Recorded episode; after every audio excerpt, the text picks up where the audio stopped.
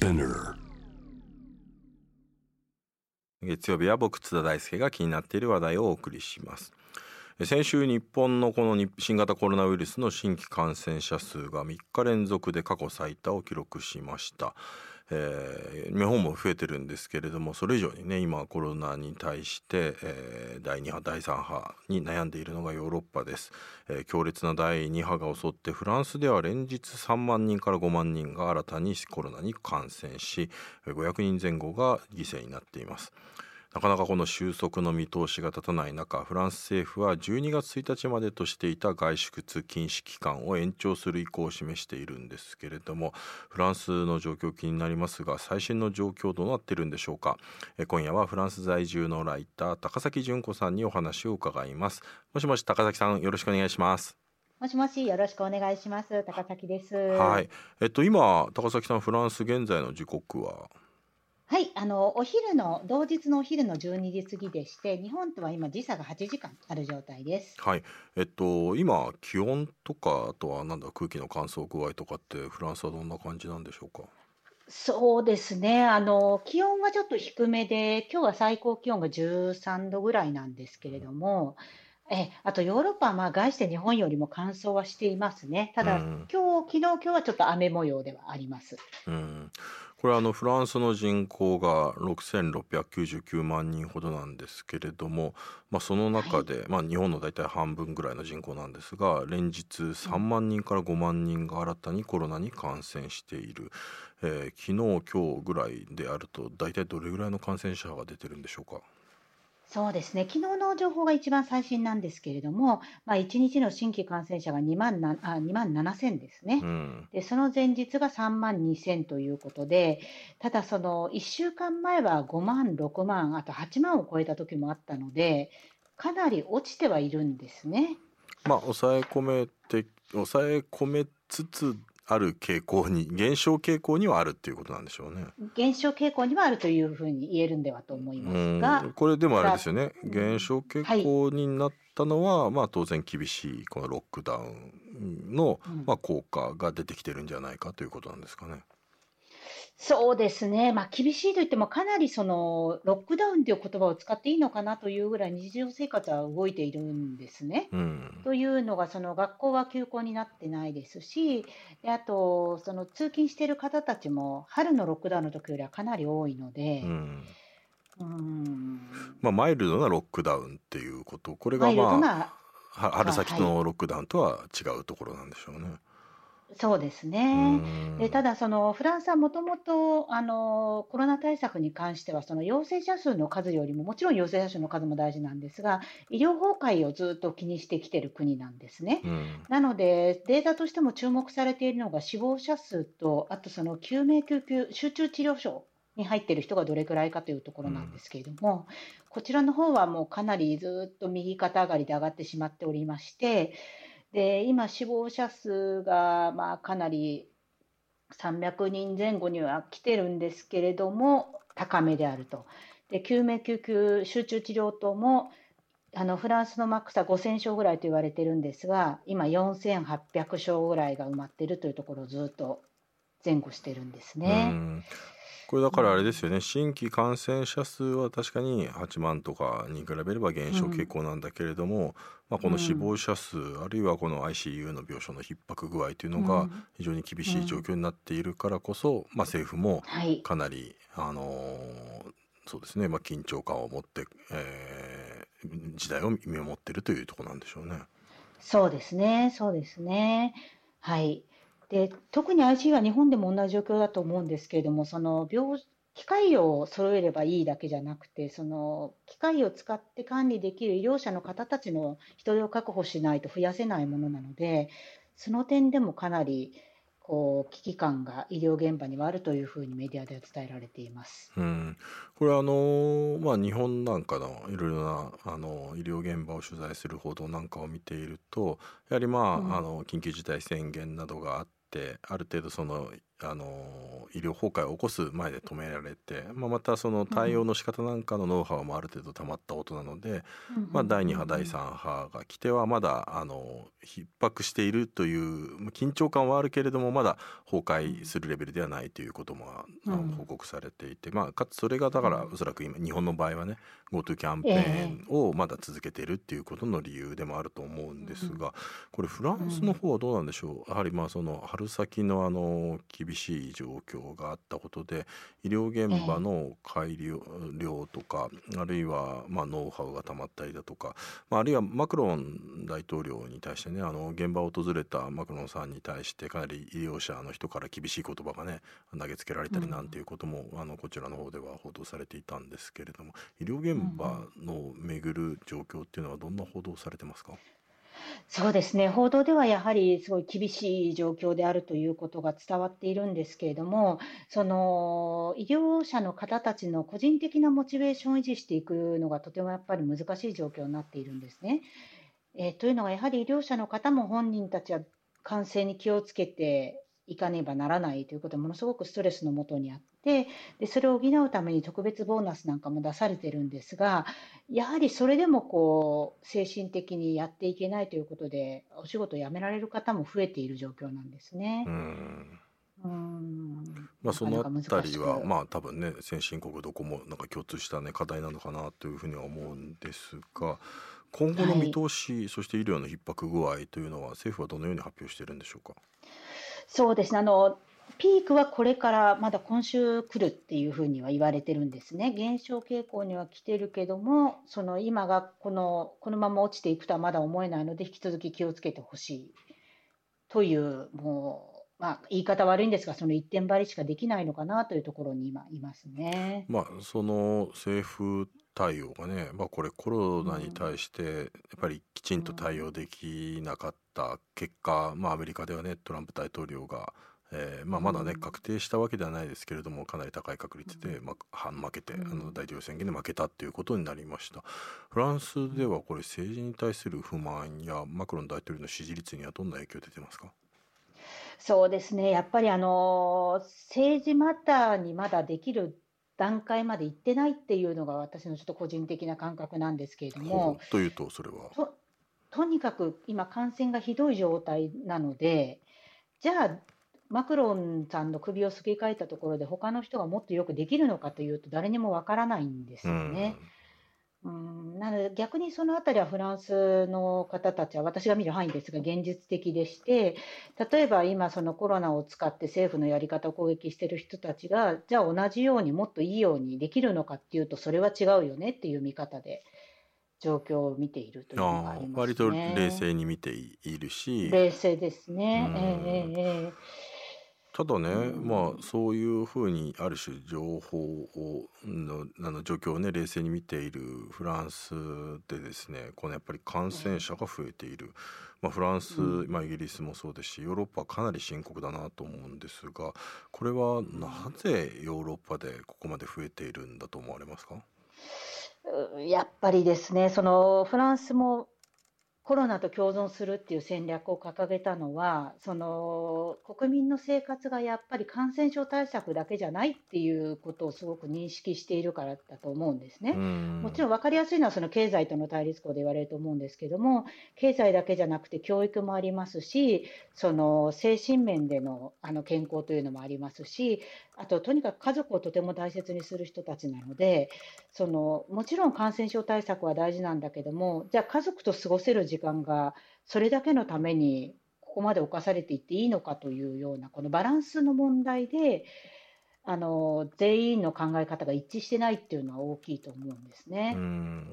いわゆるその自粛の状況ってどうなんでしょう、今の多分高崎さんのお話っていうのはやはりまあ分あのやっぱ人はねやっぱりずっとステイホームで生きていけないというか、やっぱ人とおしゃ会っておしゃべりしたりとか、あるいはまあ,、あのたくさん集まってねライブのイベントとかを見たりとかあるいはまあパリなんかだったらねカフェが深夜までねやっぱり営業していてそれが本当にいろいろな豊かな文化とかコミュニティを形成してた部分がやっぱフランスはあると思うんですけどあのまあ、日本だとまだあの舞台芸術演劇や音楽十分に、まあ、前のような状況にはできてない状況と思うんですけどもこれフランスでは、うん、あの春先のロックダウンが終わった後この、うん、まあなんですかねあの初夏からこの秋にかけてのライブイベントや、あるいはカフェのや飲食店の営業なんていうのはどのようになったんでしょうか？えーと、ライブイベントに関しては、かなりあの人数の制限があったりなんかしたんですけれども、まあ、あれですね、その表に出てこない数字の部分ですとか、あとやっぱり、公的に取り締まれない地下イベントみたいなものが結構やっぱりあったようなんですね。で、実は先週末もそのパリ郊外のある町で、あの300人規模の大パーティーが摘発されたんですけれども、それはもうあの前回のロックダウンが明けた後から毎週毎週やられてたっていうようにあの現地の人たちの証言が出てるんですね。でも取り締まられずにその300人の規模になってでしかもそれあの、えーと、暴力沙汰が発生したから警察が呼ばれてそこで発覚したっていう形になってるんですけれどもおそらくそういうことがいくつもいくつもフランス中であるんじゃないかなと。なるほどね。そういうのと中であの、えー、どうなんでしょう。フランスでは、まあ、クラスターが発生した時にそのクラスターなどになんか特徴ってあったりしますか、はい、えあの先週の12日にですねあの国が出している資料では一応クラスターの数も全部出てるんですね。で一番多いのがあの民間企業のクラスターなんですよ実は。あすみません、失礼しました。一番多いのが老人ホームですね。高齢者施設のクラスターが一番多いんですけども、まあ、それ以外のところでは、民間企業、まあ、あの工場ですとか、はいはい、あとも本当職場ですねのクラスターが、の数が一番多く出てると。あそれはあれですかねあの先ほど高崎さんご説明いただいた、まあ、今回マイルドなロックダウンで、うん、みんながみんなテレワークで仕事してるわけでもなくて結構会社に行ったりとかしていて、っていうこととの影響もあるんでしょうかね。そう思いますね。あとやっぱりこの私もロックダウンの直前にちょっとこの出ていく仕事があったので、いくつかの街を見たんですけれども、そのなし崩し的になっているところがあるんですね。うん。で、実例えばカフェで座っていても社会的距離を取りましょうと国は言っているけども、じゃあ実際取れてるのかって言ったら取れてないし、席の間隔もしっかり開いていないし、うん、電車で移動するその電車の中もみんなマスクはつけていたところで満席だったりっていうことがもうあるんですよね。うん、マスクは今あのフランスは着用って公共の場所だと義務化ってされてるんでしたっけ？えっ、ー、とですね実はちょっと曖昧になってしまっていて、ロックダウンの前は義務、ねえー、ロックダウンの前はその地方によって義務化だったんですね。表に出た時はしなきゃいけない。ただロックダウンになりましたというところで、あのその義務化がなくなったと思い込んでいる人もいてしないで犬の散歩している方たちもかなり見るんですね。うん。なるほどね。そうするとやっぱり徹底できているわけでもないっていうこと、これも一つの要因になっている。あの、ね、まあ、先ほどのお話になるともつながるんですけれども、はい、やっぱりこのマイルドなロックダウンということで、多分要するに春先のロックダウンとは、まあ多分、ええ、あの厳しさも違うし実際学校のその休校にしてないというのも違うだろうし、うん、あとは人々の意識も、まあ、ちょっとなんていうかロックダウン疲れがあるからなし崩しになってしまっているということの違いはあると思うんですがこれでも、うん、あの10月30日にはね一応これ 2, 2度目ロックダウンに踏み切って、はい、えー、具体的にはこれ日々の生活どのような行動が規制されてるんでしょうか？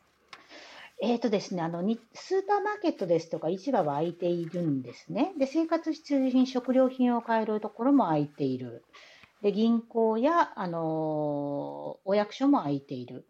あの分かりやすく言うと、すべてのその生活維持以外のお楽しみが全部閉まっているという感じなんですね。うんうんそうするとですね、まああのえー、おそらくそれに対してやっぱり、まあ、不満の声もねあると思んですが、えっと、はい、リスナーからメールが来ています。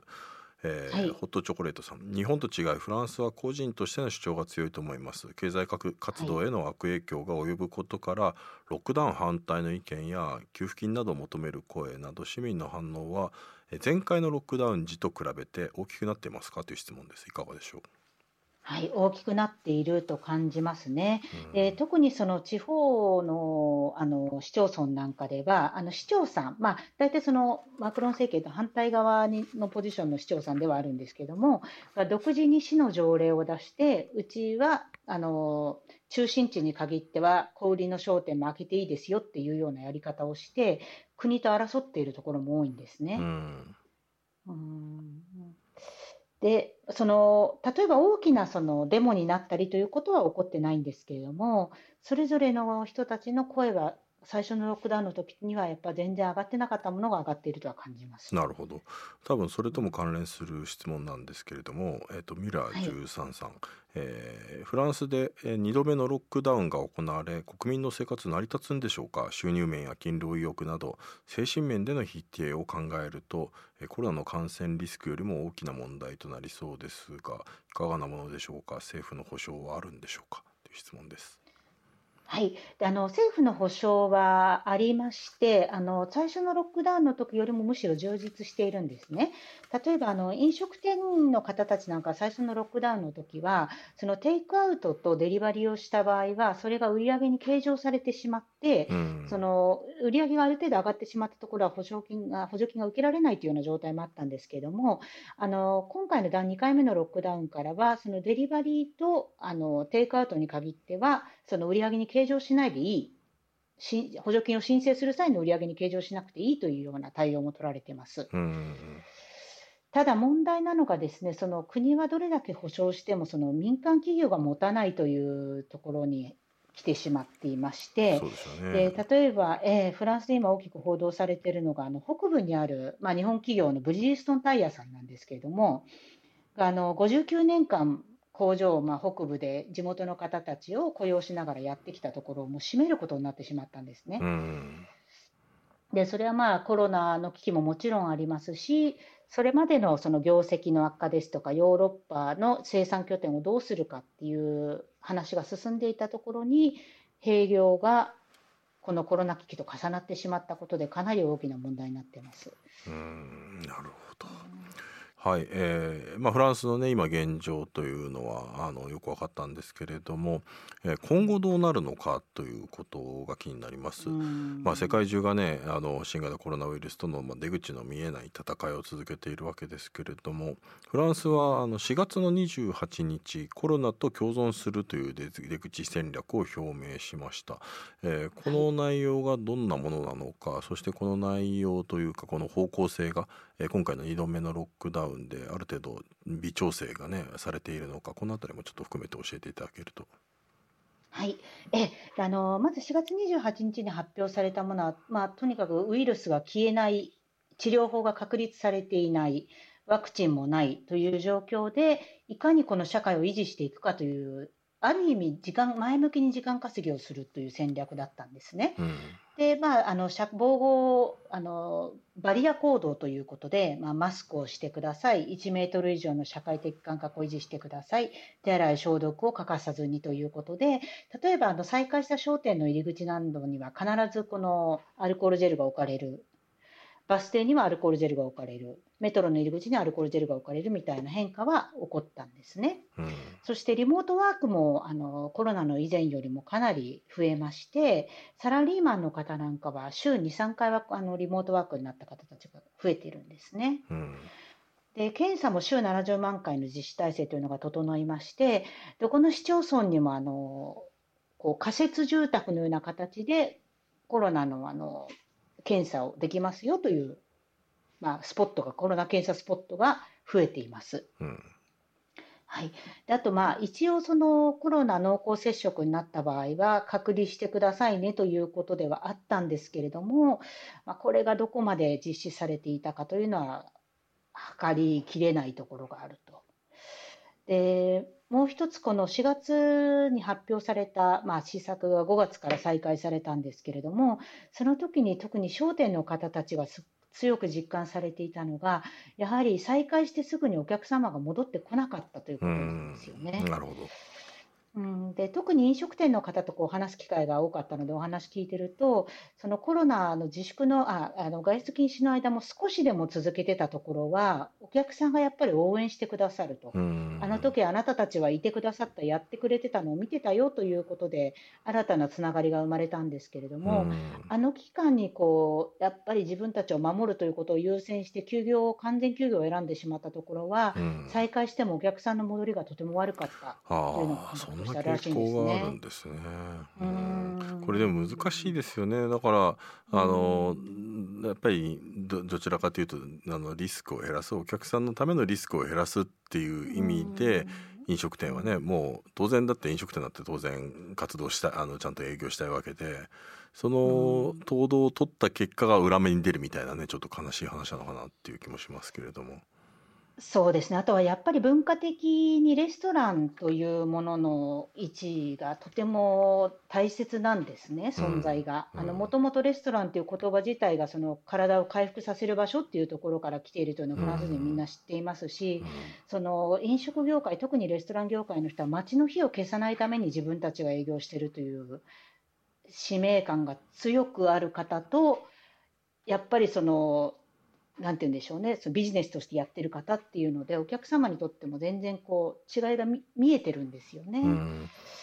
そこが難しいところだなと感じますね。これあのどうなんでしょう。日本だとね、えーはい。そういうロックダウンとか、まあ、あの緊急事態宣言あるいは厳しい外出制限が出ている、自粛要請が出ている時にですね、営業している、朝まで営業しているようなお店に対して、えーなんていうかうん嫌がらせだとかあるいは張り紙だとうんか、あるいは物理的な破壊行為だとか、まさに自粛警察なんていうのが出たのが、うん。まあ、これが大きく話題になったんですけれどもあのフランスではそういうコロナ禍、まあ、このロックダウンの中営業しているレストランに対して嫌がらせのようなことっていうのは起きなかったんでしょうか？えー、と私の知る範囲では聞いてないですね。というのも、そのロックダウンの中営業している方たちも、そのもちろんイートインの営業はしてなかったんですね。うん。テイクアウトですとかデリバリーですとか最大限の注意をしながらなんとか続けていくっていうやり方をしてたので、うん。むしろ応援する声の方が多かったと思います。なるほど、うん。はい、そして今後のこのフランスの対策段あのこれ日本と多分ねやっぱり大きな違いがあると思うんですけれども段階的であるということ、この地域別であるという特徴がある。これ教えていただけますか？はい、であのもともと3月、4月の感染拡大があのフランスの東北部とパリで爆発的に広がったという経緯があるんですね。なのでそのパリのパリそパリ並びに東北部の温度感とあと南の方の感染がかなり抑えられた部分の温度感というのは全く違った。なのでそのパリないし感染が爆発したところの基準をそうでない地方に押し付けて経済活動を停滞させていいのかという問題点はかなり言われていたので、それに対応する形で段階的地域別という戦略が組まれたんですね。うんうん、ただその、じゃあ第1回のロックダウンが明けたところで、地方間の移動は禁止にならず制限もなかったので、結局全国的に広がる形になってしまったと。うんうんただ、すごく難しいのが、その全国的に広がっても、その後また感染を再び抑えることに成功した、まあ、フランスの西部のブルターニュみたいなところもあるんですけれども、一方でやっぱり感染が今まで抑えられていたのに拡大してしまった東南部もありまして、なるほど。うん。まあなんかあのあれなんでしょうね。それがあのどどこまで、まあ、政治うん。政策医療的な手当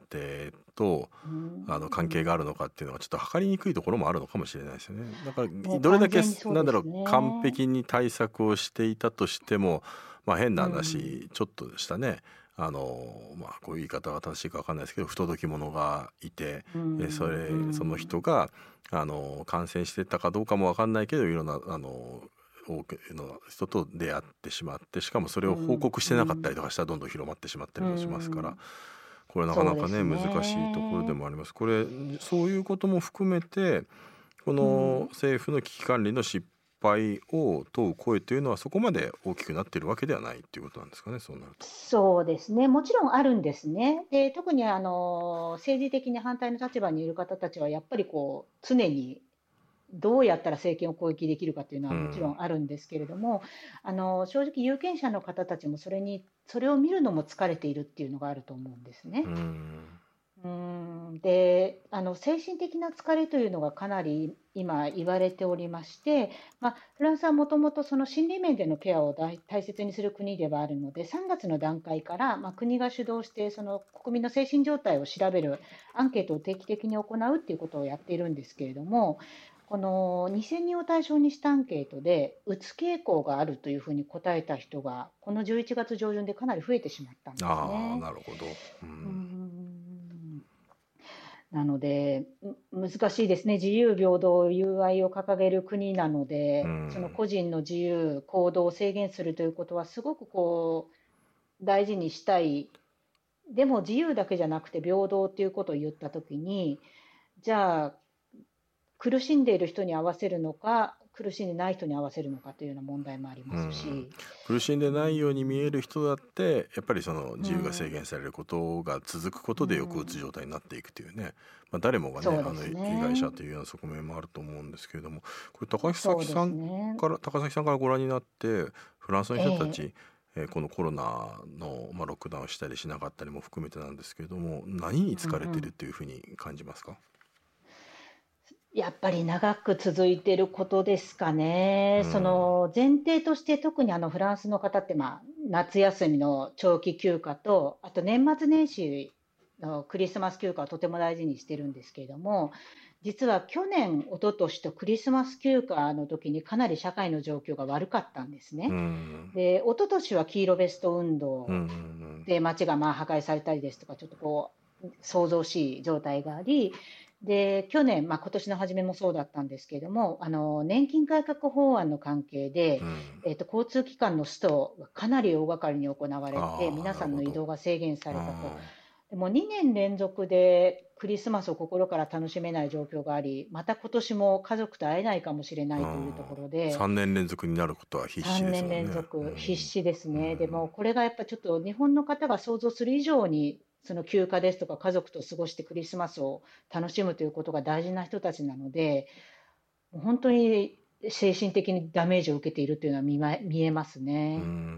新しいその生活様式という意味では例えばまあステイホームだったりとか、まあ、日本なんかだったらまあまさに文化芸術いろんなものがまあ緊急事態宣言の時に無料で見れるみたいなこともあったんでしょうけどそういったそのなんていうか、まあ、テレワークだったりとかあるいはネット上でいろんなコンテンツとかを楽しむ、あるいは、まあ、まあ日本だったらズーム飲み会なんかね話題になったんでしょうけど、うん、フランスの人たちのライフスタイルってそういうネットで完結させようみたいなそういうのも出てきてるんでしょうか？そうですね、あまり出てきてはいるんですけれども、やっぱりもともと直接の人間同士の接触を好む人たちなんですよね。そうかそうか。そうなのでビデオじゃ意味がないって言い切る人たちもいるんですよ。うん。でもなんかそういうお話を聞いているとやはりそういう、うあので政府がある程度ねそのロックダウンを要請しても、やっぱり、あの全て厳しくそれを管理する、まあ中国とかね韓国のように厳しく管理、罰則付きで管理する、まあ、しかもそれにえー、GPS とか携帯電話の情報を取ってきてっていうことは多分してないでしょうから、うん、そのことの限界とフランス人のやっぱ国民性みたいなものを合わさって、まあ、必然的に第2波が来てしまってるというような状況もあるんですかね。そうですね。やっぱりそのフランス人だなっぽいなっていうので、これ、フランスのやっぱ有権者の方、視聴者の方たちが自分たちで言ってたんですが、そのコロナの濃厚接触のお知らせが来るあのアプリがあるんですね。はいはいはい、で政府がそれを大々的にしてあ皆さん入れましょうっていうふうに言ったんですけれども首相がテレビでインタビューを受けた時にで首相はもちろん入れてるんですよねって聞いたら入れてないって答えたんですよね。そうなんですね。そうなんです。その私の職務 職務上とは合わないので私は入れてませんっていうふうに答えた時に多分こうテレビの前にいた人全員がああって思ったっていう、まあ、突っ込んだでしょうね。突っ込んだでしょう。でもすごくフランス的なだなと私は思いましたし。そうですね。何か最後にねあのそういうフランスの状況をあのご覧になって日本がこのえあの今後ねまた日本も多分感染者増えていくタイミングになってますから日本が得る得るべき教訓って高崎さんがご覧になって何かありますか？そうですね。やっぱり私がフランスを見てて思うのはコロナは必ずいつか終わりが来るというかワクチンができる時が来るんですよね、それが1年後か2年後か。だそこまでの時間稼ぎができない国民性がフランスにはあって、うん、感染が爆発してしまったということだと思うんですね。うん、その一日一日を大切にするから個人の自由を大切にするからっていう見方ももちろんできるんですけれどもその遠くない未来にやってくるそのワクチンなり治療法が確立できる時までの時間稼ぎとしてどれだけ今を過ごせるかっていう考え方ができる国国民性とできない国民性なのかなというふうに思います。ちょっとちょっとぼやっとしたコメントで申し訳ないんですが。ありがとうございます。でも僕はなんかねその最後高崎さんのお話を伺って思ったのはやっぱり日本はむしろね我慢が美徳じゃないですか。我慢することが美徳我慢してないやつがいるとみんなで叩くみたいのがあってなんていうか日本人デフォルトがこの我慢とか抑圧になりすぎていてでもそのことが結果やっぱりヨーロッパと比べてねあの感染を拡大感染をねやっぱりだいぶ低くしているというね側面もあるのかなというふうにも思うのでなんかそれはそれでどうなんだろうとかね複雑な気分にも複雑ですね、うん、そうですね、すいません、最後に一つお話ししてよければ、あの日本のもちろん友人、知人の方とお話ししてて、これはフランスにはないなっていうのが一つあったんですけれども、はいはい、コロナの中で、まあ、何が苦しいっていう話をもう本当主観でお話ししてたんですね。ただ日本のか私の友人たちは職場で一番最初の感染者になるのだけは避けたい。なるほどね、うん、それ日本の大きな特徴ですね。うん、でそれはフランスにはないんですよね、おそらく。うん。うん。というのをこううんと考えさせられました、うん、まあそれがだけやっぱり同調圧力とねやっぱ相互監視が強くて、まあ、それがでも皮肉にも感染を増やしていないという側面もあるというところねまあその中間ぐらいでねどこでバランスを取ればいいのかななんていうことをね考えさせるお話でした、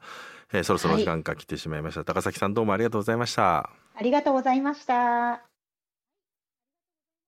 はいえっ、ー、と高崎純子さんにですねえっ、ー、とお話を伺ったんですが今日編集後期ですね。まあ僕もちょうどねこの夏ぐらいからうんワーケーションとかも兼ねて結構あの意識的にあの、まあ、できるだけね感染のリスクも減らすっていうこともあって車でいろんなところの地方に行って、えーまあ、状況を見ていって、まあ、ワーケーションしながらっていうのであったんですけどうんやっぱりすごい気になるみたいですね。たまたまあの先週末広島に行ってきたんですよね。車で。広島だったんですけど遠かったんですけどやっぱり地域でねいろいろ話を伺うとうんどうしてもそのその地域での初めての自分の感染者になると大変だっていうことがあって。だからやっぱりそういう意味で日本の場合はね高崎さんの最後の話が、まあ、すごく印象的で。その組織や地域での初めての感染者になりたくないっていうのが強く働く。で強く働くんですけどそれが多分都市部以上に地方でそういう圧力がすごく強くあるんだなっていうことは感じましたね。他方でいろんなあの地域で、えー、いろんなところ行くとあの例えばアウトレットだとかあるいは観光地なんかではかなり人が増えてきたっていう状況も見えてたのでだからなんか似てるなと思ったのはもう自粛疲れが、まあ、それがあの GoTo キャンペーンがあったからこそ多分 GoTo キャンペーンがなくてもねみんなあのなんか行きたかったんでしょうけれども GoTo があったからこそなんかあのあ行ってもいいんだなと。政府も推奨してるしっていうようななんかそういうタガを外している。やっぱり日本の場合は特に厳しく